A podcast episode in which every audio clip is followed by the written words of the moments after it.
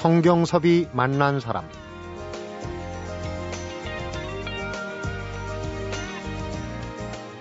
세월이 흐르면 사람도 바뀐다. 그리고 생각도 바뀐다.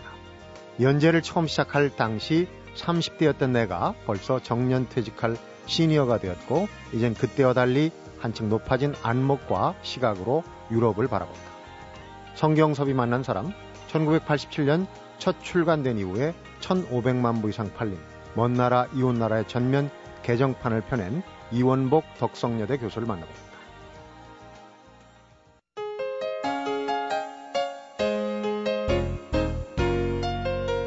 이원복 교수님 어서 오십시오. 네, 반갑습니다. 안녕하세요. 아유, 반갑습니다.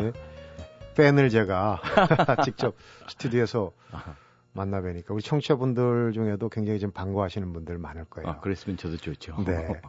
예전에 저 어렸을 때만 해도 이제 만화가게 가면 정량제인 셈이죠. 얼마 내면 몇 권 보고 그러는데 글씨가 많은 역사 만화를 주로 저는 좋아했어요. 어. 오래 읽을 수 있으니까. 본조를 뽑으셨고. 그러니까요. 그런데 이원복 교수님 만화가 바로 그렇습니다. 오래 네. 읽을 수 있고 어, 곱씹어 볼 수 있는 그런 내용인데 사실 재작년인가요? 몇 년 전에 이제 안국 만화 100년 예. 예, 됐고 한데 그 그동안 팔린 그 판매 부수로만 보면 정말 두세 손가락 안에 이먼 네. 나라 이웃 나라가 꼽히지 않습니까? 예. 그야말로 국민 교양 만화라고 볼 수 있는데 이게 이제 시대가 바뀌니까 개정판을 내야 될 필요성이 그렇죠. 있었던 모양이에요. 예, 이번에 예. 이제 새로 개정판이 나왔어요. 예. 그, 이 사실은 이 연재 만화로 시작된 건데, 연재가 시작된 것이 1981년이었으니까. 네. 그리고 또 이 기획은 원래부터 75년 날, 75년에 독일에 가는 순간부터 기획했으니까, 이것이 대개 보면은 75년 당시에 국민소득이 1000불이 안 됐거든요. 네. 그러다가 지금은 2만 불이 넘는 2050 클럽에 우리나라가 가입하지 않았습니까? 그만큼 우리나라의 위상이 달라진 거죠. 네. 그러니까 그 위상이 달라졌다는 이야기는 세상을 바라보는 우리의 시각도 달라진다는 얘기죠. 음. 처음에는 그 70년대에는 유럽이라든지 세계라는 것이 오로지 부럽고 그리고 그 우리는 못, 못 가지고 있는 그런 안타까운 뿐이었는데 이제는 대등한 위치에서 또 세계 역사나 유럽을 다시 한번 볼 수 있는 그런 여유가 생긴 면이 있기 때문에 음. 좀더 정확한 그 접근을 위해서 전면적인 예, 대작업을 벌인 거죠. 그러다 보면 이제 내용도 예, 예. 어, 안에 들어가 있는 이제 만화니까 그림이나 그렇죠. 이런 것도 어. 좀 손을 본 부분이 적지 아, 않았겠어요. 그렇죠. 이번에 이제 그림체도 많이 달라지고 그래서 전면적으로 특히 유럽 부분을 집중적으로 재 작업을 한 거죠. 그러니까 네. 2000년 이후에 나온 우리나라 편이라든지 일본 편이라든지 미국 편, 중국 편 그것은 거의 뭐 바뀐 내용이 없잖아요. 음. 10년 그, 그, 정도, 그 정도니까. 네. 그래서 그 이 후반부 2000년대 이후의 것은 보완만 했고 음. 그 유럽 편은 나온 지가 너무 오래됐기 때문에 전반적인 재개정을 했죠. 네. 시간도 꽤 걸리셨겠어요. 한 3년 작업했습니다. 3년 정도. 예. 아까 이제 이원복 교수님의 먼 나라 이웃 나라는 현재 진행형인 작품이라고 제가 말씀드렸는데 그동안에 관심이 많아요. 이 시리즈가 과연 완결편이 어디냐. 예. 완결편이 뭐 있겠습니까만은. 네, 그렇지만은 그 전집이라는 것이 좀 완결편도 있고 그래야지. 네. 뭐 먼 나라 이웃 나라 시리즈 89권, 91권 그러면 좀 뻘쭘하잖아요. 뭐 박수 받을 때 떠나는 게 좋은 거죠. 대략적으로 생각하시는 그래서 이번에 지금 마지막 권인 에스파냐 스페인 편을 지금 작업 중에 있습니다. 음, 에스파냐 예. 스페인을 맨 예, 뒤에 예, 예. 그 편을 예, 근데 넣으셨어요? 사실은 유럽 편이 너무 많다 싶어 가지고 더 이상 쓰지 말아야 되겠다 했는데, 근데 에스파냐를 안 다룰 수가 없어요. 왜 그러냐니까 우리가 흔히 알기로는 태양이 지지 않는 제국 그러면 영국을 떠올리잖아 대영 쉬운데. 그런데 그 영국은 스페인보다 한 200년 뒤에나 태양이 또 지지, 지지 않는 제국을 건설했거든요. 네. 1500년대 중반에 벌써 세계적인 대제국을 건설한 게 세계 최초의 스페인입니다. 스페인 왕국이. 네. 왜 예를 들면 남미 전부 먹었죠. 북, 북미, 저 미국 가도 지금 서부 가보면 전부 이름이 스페인 이름 아닙니까? 그렇죠. 로스안젤레스, 음. 샌프란시스코, 뭐, 산디에고, 전부 스페인 이름인 것이 이 사람들이 전부 와서 깃발 꽂아서 간 데거든요. 네.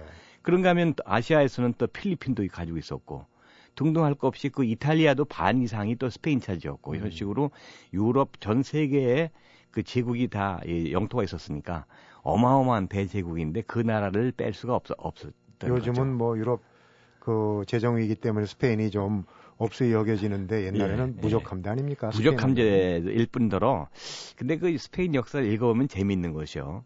스페인이 제일 강성했을 때가 펠리페 2세라고 음. 1800년 1500년대 후반에서 1600년대 초거든요. 근데 그때가 세계에서 제일 부자인 나라고 신대륙에서 황금이 어마어마하게 들어오던 그런 부강한 나라였는데 파산 선고를 네 번 했어요. 어. 그러니까 뭐냐면 영토가 너무 크다 보니까 국민 생활하고는 아무 관계가 없는 세계 대전 비슷한 영토 분쟁을 하느라고 네. 세계 강대국들하고 전쟁하다 보니까 국고를 전부 탕진해 버리고. 네. 그러니까 스페인의 경제 위기란 것은 오늘 내일의 그 문제가 아니고 옛날부터 전통이 있었던 그런 어떻게 보면 기업들이 예. 모노말식으로 M&A 했다가 예, 그렇죠. 몸피는 커졌는데 그렇습니다. 오히려 이 저 기업 회생 절차에 들어가고 부도에 그렇죠. 예. 네, 그런 거랑 비슷한 부분이네요. 이원복 교수님이 어떻게 해서 이 만화와 지금 어 아르바이트 하던 것까지 합치면 지금 거의 50년이 되셨어요. 거의가 아니라 정확하게 올해가 50년입니다. 아, 그렇습니까? 62년에 처음 시작했습니다. 그러면 그 만화와 인연을 네. 맺기 시작한 그 당시 얘기를 좀 한번. 예, 제가 그 중고등학교 때부터 쭉 이제 그 학교 신문만을 냈어요. 신문만을 하다가 신문에 네 칸짜리 그 만화를 그렸는데 네. 그때 마침 같은 신문반에 있는 친구 아버지가 어느 어린이 신문사 주간이셨어요. 음. 그래서 신문사 구경을 갔다가 친구가 이 친구가 만화 그리는 친구라니까 너 잘됐다 알바해라 해가지고 말하자면 그 당시에는 신문사로서는 저렴한 인건비를 선택한 거죠. 네. 고등학생이니까. 그러니까 이제 그때 뭐 하던 작업이란 것이 미국 만화 그 흘러다니는 거 그 번역해가지고 비치는 종이 되고 대구 그리는 그 작업부터 시작했어요. 네. 그러다가 이제 점점 보고 그리다가 그 표절을 비슷한 거죠. 그 다음에 이제 드디어는 예, 대학교 때 들어가서는 창작을 시작하게 했는데 그것이 이제 정, 정확하게 1962년에 첫 출발을 했으니까 올해 꼭 50년입니다. 그러면은 이현복 교수님이 아르바이트로 대구 그린 만화를 제가 초등학교 시절에 보고 아마 수 있겠네요. 어, 신문을 보셨다면은 네. 가능하죠.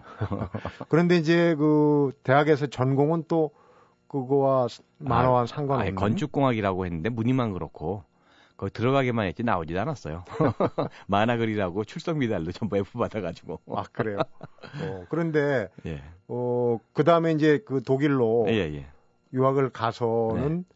건축공학이 아닌 다른 예, 예. 뭐 미술 관련 철학 관련 그러니까, 예, 시각 디자인을 했죠. 근데 이제 사실은 이제 만화를 정식으로 공부하고 싶었는데 그 당시만 해도 독일에 만화를 가르치는 학과가 없었어요. 그래서 따져 보니까 제일 유사한 게 디자인 학부의 시각 디자인. 거기서 일러스트레이션 분야가 제일 흡사하더라고요. 그래서 네. 그걸 전공하게 된 겁니다. 음, 50년, 딱 50년. 만화에 대한 그 지치지 않는 열정이라고 표현을 하면 어떨까 싶은데, 사실 어떤 일을 할 때 내가 잘하는 것도 중요하지만 좋아하는 게 중요하다. 이제 그렇습니다. 그런 이제 멘토들 얘기를 예, 예. 많이 하거든요. 교수님한테도 아마 만화라는 게 네. 그런 작업이 아니었나? 네, 이것이 좀 외람된 말씀인지는 모르겠습니다는 그 저는 만화를 한 번도 직업이라고 생각해 본 해본 적이 아. 없어요. 그 만화 자체가 저한테 놀이고 취미이기 때문에 그걸 즐거운 일을 하다 보면은 뭐 돈도 생기고 즐거움도 생기고 독자도 생기고 그러니까 이것은 그야말로 그, 그 저에게 주어진 선물인 것 같아요 하늘에. 네. 만화 100주년 해서 저희 프로그램에 이 만화가들 모셔서 인터뷰를 할 때 가장 가슴 아파한 게 직업적인 만화가들이 예. 예전에 보면은 어린이날에 네. 불량식품하고 그렇죠. 네. 불량 만화라고 어. 만화를 불태우는 거 이거를 이제 이벤트 삼아서 하고 이걸 보도를 그렇죠. 하고 네. 가슴이 아팠다 그런 얘기 작가 입장에서 얼마나 그건 수치스럽고 분하겠어요. 네. 그러니까 어느 정도였냐 하면은 예컨대 그 당시에 검열이 있을 때에는 그 남녀가 같이 한 방에 있는 그림을 못 그리게 해요. 남매인데도. 음. 그 정도로 그러니까 일률적으로 정량화돼 버린 그런 검열을 해버리니까 그 칼 나오면 다 지우고 총 나와도 지우고 그러니까 만화가 완전히 누더기가 돼 버립니다. 그러면서 일단 만화는 불량이라고 찍어놓고 시작을 하니까 작가들이 기를 펼 수가 없는 거죠. 만화에 대한 아주 네. 안 좋은 선입견이죠. 예, 그런데 예. 교수님 만화 같은 경우는 이제 내용이 있는 콘텐츠가 있는 교양 만화, 특히 이제 그 역사와 그런 그 스토리텔링이라고 그러죠. 역사에 네, 집중한 예. 그런 만화니까 아무래도 그런 면에서는 좀 자유롭지 않았을까? 예, 그것도 있는데요. 저로서는 제가 가장 잘한 일 중에 하나가 독일에 갔을 때 10년간 거기서 머물렀거든요. 그러면 이게 한국 독자들하고 끈이 떨어질 수, 어, 끊어질 수 있는 시간이었는데 항상 쉬지 않고 우편으로 만화를 음. 연재해서 그려서 보냈거든요. 지금 인터넷도 없고 그때는? 인터넷도 없고 전부 우편으로 그러니까 아날로그로 한 거죠. 근데 그때 그 연을 맺었던 독자들이 계속해서 다시 그 자식들한테 그 2세들한테 또 제 만화를 권해주는 그런 면으로 볼 때 그걸 제가 참 잘한 것 같아요. 음. 먼 나라 이웃 나라 어, 그동안 1,500만 부 이상 팔린 초베스트셀러고 스테디셀러 얘기를 하는데 어, 개정판 내셨고 한데 제일 첫 편이 네덜란드였어요. 예, 예. 어떤 의미를 주신 건가요? 거기 큰 의미가 전혀 없습니다. 음. 왜냐하니까 예, 제일 먼저 어, 연작이 시작한 것이 프랑스 편이었는데 네덜란드하고 바뀌었어요. 왜냐하니까 프랑스 편을 연재하면서 유럽 전반적인 문화에 대해서 개괄 편이 한 100페이지가 들어갑니다. 네. 그런데 프랑스가 한 200몇 페이지가 되니까 이 두 개를 합치면은 300몇 페이지가 훨씬 넘어요. 근데 그 다음에 나온 네덜란드는 100여 페이지밖에 안 되거든요. 네. 그러니까는 이 편집상 그 이 개괄편하고 네덜란드하고 합치니까 그게 딱 분량이 되더라고요. 그러니까 호흡이 예, 예. 맞아. 그래서 그 책의 볼륨 때문에 한 거지 어떤 음. 특별한 의미가 있어서 그런 건 아닙니다. 아, 책을 근데 단지 보니까? 예, 단지 그 네덜란드란 나라가 굉장히 재밌는 나라죠.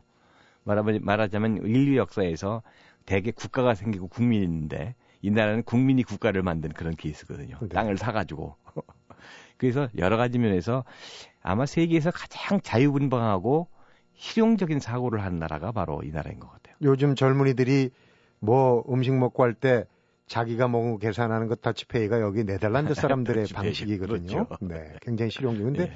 좀 이중적이란 비판을 좀 받는 부분도 있어요. 이중적이라기보다는 거기는 모든 것이 이제 그 이 개인 중심으로 이 법제도가 만들어져 있거든요. 그러니까 이 나라 국민은 모두가 자기 일은 스스로 해결할 수 있는 능력이 있는 성인들이라는 전제 아래 거긴 타부가 없어요. 모든 걸 허용하잖아요. 거의 모든 걸 허용하죠. 안락사 허용하죠. 낙태 허용하죠. 마약 허용하죠. 거기 가보면은 커피하우스라고 있는데 이게 대, 대놓고 합법적으로 대마초 피우는데요. 네. 이런 식으로 굉장히 좀 흥미있는 나라입니다. 음. 그럼에도 불구하고 사회 국가 체제가 유지되는 것 자체가 예. 국민성의 어떤 독특함이 예. 있는 부분도 있을 것 같아요. 먼 나라 이웃 나라 우선 네덜란드 간단하게 맛을 봤는데 네. 또 다른 나라 얘기 요즘 예. 뭐 런던 올림픽도 있고 하니까 영국 얘기도 하고 예. 좀 하나하나 여쭤보도록 하겠습니다. 성경섭이 만난 사람 오늘은 이원복 덕성여대 교수를 만나보고 있습니다.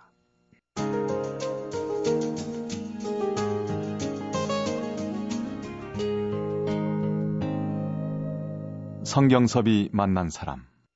먼 나라 이웃 나라가 많이 읽힌 비결이 이제 직접 체험하시고 예. 좀 생생하게 그린 것도 있지만은 시대적인 상황도 있지 않아. 그때 이제 여행 자유화가 되지 예, 예 않았습니까? 예, 예, 그래서 이제 외국에 이제 나가기 시작하고 음. 그러다 보니까 관심도 많고 정보도 그렇죠. 필요하고 예, 그랬을 것 같은 생각이 그래서 에, 제가 이 먼 나라 이웃 나라 시리즈를 통해서 늘 중심으로 다루었던 화두가 아마도 글로벌화였던 것 같습니다. 네. 이 연재를 시작할 때는 글로벌이라는 말도 없었고 그전에는 고작해야 뭐 국제, 국제화가 전부였고 음. 외국인 지나가면 전부 신기하게 서서 이렇게 뒤돌아볼 정도였으니까 에, 그러다가 이제 그 이 유럽에 가면서부터 그 이 국경이 여덟 개가 있다는 것부터가 너무 신기했고 네. 그리고 세 나라를 하루에 여행할 수 있다는 것도 신기했고 우리가 당시에는 섬이었지 않습니까? 북한 지금도 그렇지만 북한이 있고 삼면이 바다니까 섬이거든요, 네. 사실상. 그래서 이 국경이란 그것을 전혀 실감을 못 하다가 국경을 갖다 처음으로 예, 보게 되니까 그게 너무 신기했어요. 네. 그러다 보니까는 아무래도 이제 이 이런 시대가 언젠가는 우리에게도 올 것이다. 그러기 위해서는 다양한 인포메이션이 필요할 것이다 하는 그런 의도에서 시작한 것이 이제 먼 나라 이웃 나라인데 결국은 그 이 작업이 예, 세계 속의 우리를 되돌아보는 하나의 그 반, 반사경이라고 할까요? 네. 반면교사라고 할까요? 그런 역할이었던 것 같습니다. 음, 어, 지금 이제 영국에서 런던 올림픽이 열리고 있는데 개막식을 보니까 예. 미국하고 대비가 되지 않습니까? 이게 아무래도, 전통이고 아무래도 그렇죠. 이게 역사다. 예, 예. 사실 흉내낼 수 없는 예. 그런 부분들이 개막식에 쭉 나와서 영국의 그렇죠. 그 탄생부터 이렇게 쭉 뭐 목가적인 정경이나 뭐 그다음 예. 문화예술 다 나오지 않았습니까? 예. 보니까 영국이라는 나라가 새, 새삼 어, 그런 걸 보여주려고 올림픽도 유치하고 그러는 거 아니겠어요? 음, 그런데 그 먼 나라 이웃 나라에서 네. 다룬 영국 그 영국의 모습은 어떤 포인트가? 그러니까 영국이란 나라가 말하자면 그 의회 민주주의의 하나의 그 시발국인데 그 의회 민주주의라는 것이 사실은 뒤집어 얘기하면 권력의 이중 구조거든요. 군주가 있는데도 불구하고 의회가 실권을 잡고 있다. 그것을 뒤, 비교해 보면 일본하고 똑같아요. 정치에 있는 개입하기 못하게 돼 있는데 국가의 상징인 거. 네. 그렇다면은 이 일본도 권력의 이중 구조고 영국도 권력의 이중 구조인데 그게 왜 그런가? 그걸 따져보니까 섬나라라는 특징이 있더라고요. 네. 섬나라니까 뭐냐니까 예, 예, 프랑스에서 절대 왕권이 발달한 이유가 국경이 많으니까 외적이 침입한다는 구실로 상비군을 가질 수가 있거든요, 왕이. 네. 음. 그러니까 왕이 상비군을 가지면은 대개 정치란 것이 그렇지 않습니까? 무력이란 것이 외적을 막는 데도 쓰지만은 어떤 말 안 듣는 부하들, 어? 그 다음에 신하들 찍어 누르는 데 쓰는 것도 군대거든요. 그러면 중앙집권에. 중앙집권이 그러니까 이런 상비군이 있기 때문에 프랑스 국왕의 루이 14세 같은 강력한 중앙 집권을 할 수가 있는 데 비해서 영국은 섬이니까 일본도 섬이니까 실질적으로 외적 침입이 거의 없지 않습니까? 네. 그러니까 상비군이 필요 없고 해군만 있으니까 해군은 육상에서 힘을 쓰는 게 아니지 않어요. 그러니까는 게 뭐냐면 그 이 군 실제 실권자하고 그리고 상징적인 군주하고 이 이중 권력이 될 수밖에 없는 아, 거죠. 그렇게 되는 거군요. 어, 영국은 그렇고 이제 독일은 실제로 거기 유학 생활하면서 네. 조금 다른 나라 편보다도 예. 더 실질적인 내용이 있지 않을까. 그렇죠. 거기서는 이제 주로 다른 내용이 독일 역사도 있지만 통일 과정하고 그리고 국민성에 대한 걸 많이 다뤘는데요. 제가 그 독일이란 나라를 한 10년간 겪으면서 느낀 것이 참 바른 나라다. 그리고 원리 원칙을 따진다. 네. 예컨대 이게 줄을 쓰는데요. 사람들이 줄을 쓰잖아요. 어디 가든지. 줄을 쓰는데 세치게 하면 주인이 야단을 줘요. 손님들이 뭐라는 거예요.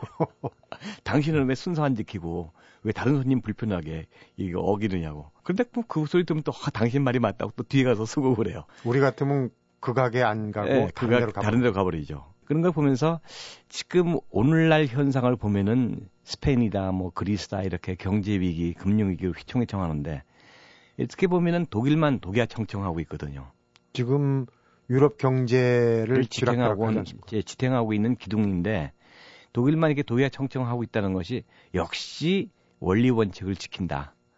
그러니까 옳은 것은 옳은 것이고 틀린 것은 틀린 것이라는 것이 분명하기 때문에 그런 것 같습니다. 네. 그다음에 빼놓을 수 없는 게 이제 프랑스 편 예, 예. 상당히 그 긴 분량인데 예. 왜냐면 저도 이제 그 프랑스의 대표적인 캐릭터가 미국의 뭐 디즈니의 미키 마우스처럼 어 대표적인 캐릭터가 있지 않습니까? 예, 그런데 아스트릭스요. 예. 어, 그 아스테릭스를 보면서 이 교수님의 그 먼 나라 이웃 나라 캐릭터하고 네. 뭔가 좀 그 분위기가 비슷하다. 네, 이런 상당히 영향을 가졌거든요. 받았죠. 네. 영향을 받았는데 제가 그 만화를 처음 봤을 때가 75년 파리 서점이었거든요. 파리에 서점을 갔는데 만화가 한복판에 있다는 것이 너무 놀라웠고. 네. 그리고 만화가 올 칼라였다는 데또 놀랬고. 음. 그리고 경우에 따라서는 하드 카버가 돼 있어요. 그러니까 완전히 이것은 나중에 겪은 이야기지만 너 직업이 뭐냐 해서 만화를 그린다 그러면 경이롭게 봐요. 일반 그 이 아티스트다 화가다 그러면은 뭐뭐 뭐 어느 정도 음. 웬만하면 하실 수 있는 그런 직업인데 이 만화는 특수한 스킬 재주가 있어야 되는 거라고 생각을 했는지 굉장히 높이 봐주더라고요. 하드카바라면 이제 소장본으로 그렇죠. 예. 만든다는 예. 얘기예요. 예, 그것도 그렇고 가격도 뭐 20유로 가까이 되고 이게 장난이 아니더라고요. 그래서 저도 이렇게 보니까 아예 한국도 발전하면은 언젠가는 이런 날이 올 것이라는 걸 거기서 이제 블루오션을 발견한 거죠. 네. 아스테릭스는 그 나오는 주인공이 네. 어 사실은 프랑스 종족의 조상이라고 볼 수 있는 그렇죠. 그, 어, 그 골족 골족이 네. 로마군을 골탕 먹이는 얘기죠. 골탕 먹이는 얘기죠. 앞제자를 골탕 먹이는 재미도 얘기죠. 있기도 네. 하거니와 이제 프랑스 사람들이 보고 읽을 때는 어떤 민족적인 자긍심도, 자긍심도 있고 그리고 그게 아마 세계에서 유일하게 대학 교재로 쓰이는 그런 만화입니다. 이게. 네. 그게 그 글 쓴 사람이 르네 고신이라고 유명한 문필가예요. 푸티 니콜라, 꼬마 니콜라라는 책까지 쓴 분인데. 꼬마 니콜라. 네, 네, 네 그것은 그 작가인데 위데르조라고 하는 그 만화가하고 고신이라고 하는 그 문필가고 이게 합력해서 만들었기 때문에 예, 이게 만화가 어렵다는 이유가 그건 한국 분들이 보시면은 이해하기 어려운 부분이 굉장히 많아요. 예컨대 그 만화에 이렇게 그 주인 등장하는 인물에다가 예를 들어서 뭐 김태희 씨나 장동건 씨 이렇게 그려놓고 그러면 우리는 보고 깔깔 웃잖아요. 네. 근데 외국 사회 보면 모르죠. 그렇게 숨어 있는 그런 재미들이 엄청나게 많습니다. 음. 그 당시에 당, 정치 상황 풍자라든지 이런 것이 곳곳에 스며, 스며 들어가 있기 때문에 그리고 또 그 각 그 각권의 주제가 각 나라들이거든요. 네. 그래서 뭐 고트족 아니면 무슨 영국에 간 얘기 그러면 영국에 가면 전부 다차 마시고 있는 그 당시에 그런 만화라든지 이런 게 그 한 나라의 그 국민성을 갖다가 만화로서 일목요연하게 알 수 있는 것이 그 아스트리스였기 때문에 거기서 많은 영향을 받았습니다. 그렇군요. 어, 이제 그 각 나라의 역사라는 부분을 예. 소재로 삼으셨어요. 그 역사라는 부분을 소재로 삼은 거하고 그다음에 그 유럽에서 좀 벗어나서 우리 아시아 쪽으로 좀 어, 어떤 관심을 돌릴 부분이 없나 이런 얘기를 잠시 네. 한번 네. 어, 여쭤보도록 하겠습니다. 성경섭이 만난 사람 오늘은 이원복 덕성여대 교수를 만나보고 있습니다.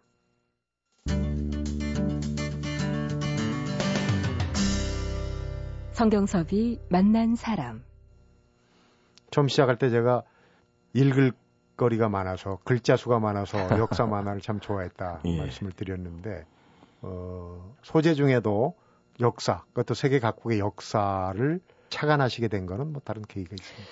제가 그 75년에 독일 땅에 첫 발을 들였을 때 가장 놀란 것이 역사였습니다. 네. 왜냐하면은 75년 당시에 떠날 때 저에게 비춰진 역사란 것은 전부 잊어버리고 싶은 역사였거든요.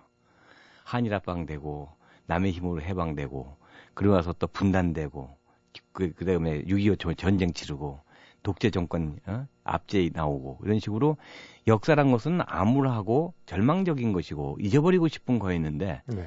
그래서 심지어는 당시에 그 저 제가 떠나기 위해 한 1, 1년 전인가 독립문도 지금 자리가 아니라 옮겨 길 내는데 방해된다고 독립문을 옮겨서 그랬었죠. 예. 고가도로 낸다고. 예. 그래서 그 그게 있을 수가 없는 얘기 아닙니까? 원래 장소에서 옮겨다가 독, 독립문을 짓는다는 게. 그러한 장 그러한 역사를 그 보고 자란 제가 유럽에 갔을 때 곳곳에 숨겨져 있는 그리고 곳곳에 있는 역사의 현장을 보면서 보존되어 있는 현장을 보면서 역사란 무엇인가 해서 너무나 큰 문화적 충격을 받았죠. 네. 그러니까 역사라는 것이 잊어버리거나 지우, 지운다고 해결되는 것이 아니라 우리가 그 일부이고 우리가 그것을 또 만들어가고 있는 그런 것이기 때문에 과거의 것을 단절시킬 것이 아니라 우리에게 연장해서 끌어와야 된다는 그런 생각이 들었거든요. 네. 그래서 독일 같은 데 가면은 여기가 뭐 하이네가 무슨 시를 지은 방이다. 뭐 이런 조그만 판말이지만 그래도 보는 사람한테 얼마나 큰 가치를 줍니까? 보존하고 있어요. 그렇죠. 그래서 심지어는 로마의 콜로세움도 독일같이 돈이 많았으면은 유리곽을 씌웠을 것이다 하는 그런 이제 뭐뭐 뭐 얘기 농담까지 나옵니다만은 음. 그 모든 것을 다 이렇게 보관해 놓고 그리고 다듬고 그것이 심지어는 또 놀란 것이 유대인 수용소를 갖다 하나도 손 안 대고 그대로 보관하고 있는 거. 예컨대 그런 잔인한 역사 같으면은 우리 같으면은 옛날에 없앴을 거 아닙니까? 네. 근데 그걸 그대로 그 유대인 시체들 화장하던 그 화로까지 그대로 남겨놓고 자손들한테 그걸 보여줌으로 해서 음. 우리가 무슨 짓을 했고 무슨 짓을 해서는 안 된다 하는 것을 분명히 가르치는 메시지가 있기 때문에 역사라는 것에 대해서 아주 크게 재발견을 한 계기였죠. 네. 그 바로 아까 좀 전에 그 부분이 반면 교사 아니겠습니까? 그렇습니다. 우리는 그냥 예. 전부 감추고 없애버리는데 그게 이제 역사가 꼭 그런 면만은 아닌 거죠. 예. 앞에서 잠깐 말씀드렸는데 너무 유럽 위주로 네, 했기 예. 때문에 지금 이제 좀 아시아 쪽도 예. 중국, 일본, 미국하고 우리나라가 먼 나라 이런 나라에 들어가 있는데 예, 제가 하는 작업이 두 종류가 있습니다. 하나는 먼 나라 이웃 나라가 있는데 그것은 나라별이고 네.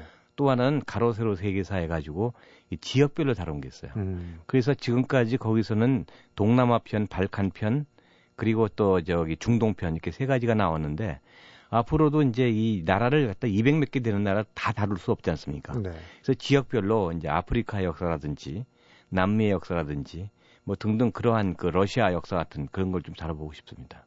어, 이 지역편을 얘기하면서 아마 이제 중국이나 일본을 비교하는 지금 예전에 보면은 이제 일본이 뭐 경제적으로 보면 G2라고 해요. 그렇죠. 미국 다음인데 네. 지금은 자리가 바뀌지 않았습니까? G3가 됐죠. 어, 그러니까 먼 나라 이웃 나라 중에는 이제 이웃 나라에 해당이 네. 되겠지만은 중국과 일본을 어떤 그런 의미에서 역사를 비교해 보는 것도 의미가 있고 또 이제 자라는 학생들한테 네, 예. 큰 그 도움이 되지 않을까 싶은데 예. 그두 나라의 비교. 예, 근데 세상에서 제가 다녀본 나라 가운데 제일 서로 다른 이웃이 일본, 중국, 한국입니다. 개성이. 예, 아니 개성이 아니라 모든 게 그렇게 달라요. 아, 숟가락 놓는 방법도 다르잖아. 일본에서는 가로로 놓고 우리는 세로로 놓고 한민족은 또 세계에서 유일하게 숟가락 젓가락을 동시에 쓰는 국민이고. 네. 중국은 긴 젓가락 하나 쓰고. 중국은 침대에서 자고 일본은 다다미에서 자고 우리는 온돌방에서 자고. 네. 뿐 아니라 의식 구조고 뭐고 다 달라. 너무 달라요.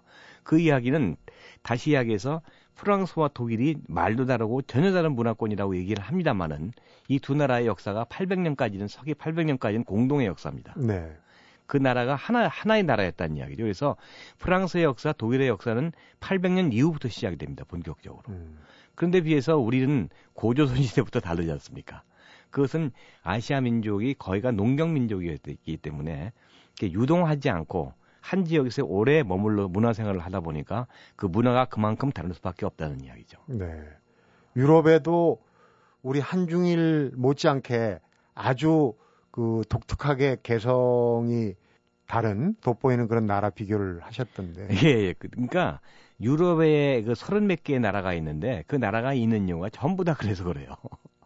미국처럼 50개 주가 하나의 나라를 이룰 수가 없는 그만큼 말 다르고 문화 다르고 국민성 다르기 때문에 그만큼 많은 국경이 존재하는 이유입니다. 네. 예컨대 뭐 영국, 독일, 프랑스만 비교해도 전혀 다르죠. 의식 구조가. 완전히 다릅니다. 예를 들면은 예를 들면 독일 사람들은 고지식하고 상명하복을 하고 프랑스 사람은 뭐 완전히 뭐 전부 국민이 그렇다고 얘기할 수 있는 일반적으로 나만 생각하고 그리고 나의 내 문제가 아닌 건 전혀 개입하지 않으려고 그러고 네.